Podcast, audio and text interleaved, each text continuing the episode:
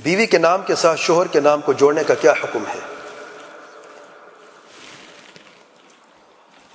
اس کا جواب حرام ہے۔ کیوں حرام ہے؟ وجوہات نمبر ایک۔ اللہ تعالیٰ کے پیارے پیغمبر علیہ السلام نے فرمایا، جس نے اس شخص سے اپنے نام کو جوڑا، جو اس کا باپ نہیں، وہ اپنا ٹھکانہ جہنم میں بنا لے۔ رواہ البخاری، صحیح بخاری کی روایت میں ہے۔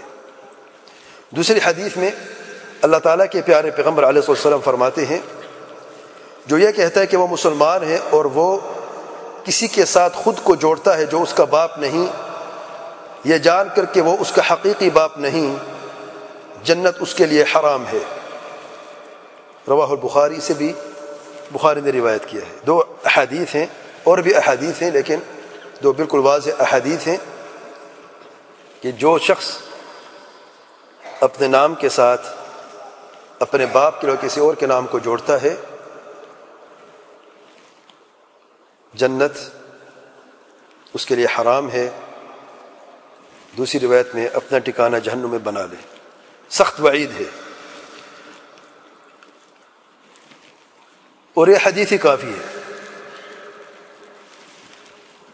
دوسری وجہ، اگر شوہر کا نام لگانا جائز اور صحیح ہوتا، تو اللہ تعالیٰ کے پیارے پیغمبر علیہ السلام کی بیویوں نے یعنی امہات مؤمنین نے اپنا نام بدلا ہوتا۔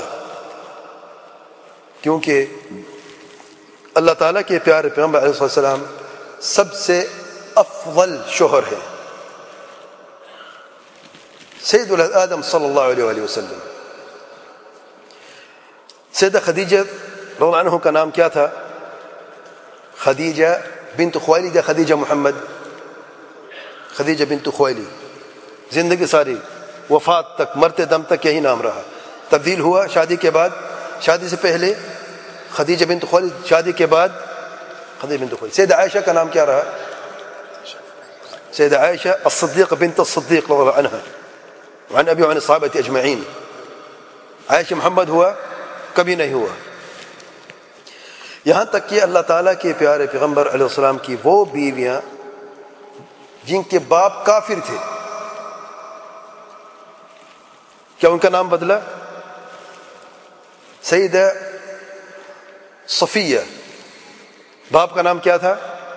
حیی بن اختب کون تھا؟ یہودوں کا سردار تھا۔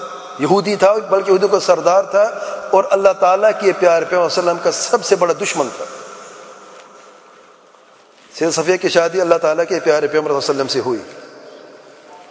کیا صفیہ محمد نام ہو گیا؟ یا صفیہ بن حی بن اختب نام رہا باقی؟ سبحان اللہ کافر بیوی کا نام نہیں بدلتا۔ وہی رہا ہے۔ اور تیسری وجہ کافروں سے مشابہت ہے۔ یہ کافروں کا طریقہ ہے اور اللہ تعالیٰ کے پیارے پیغمبر علیہ صلاۃ والسلام نے فرمایا، من تشبہ بقوم فہو منہم جس نے کسی قوم سے مشابہت کی ہے، وہ انہی میں سے ہے، اسے ابو دعود نے روایت کیا ہے اور علامہ البانی نے صحیح فرمایا ہے۔ واللہ اعلم۔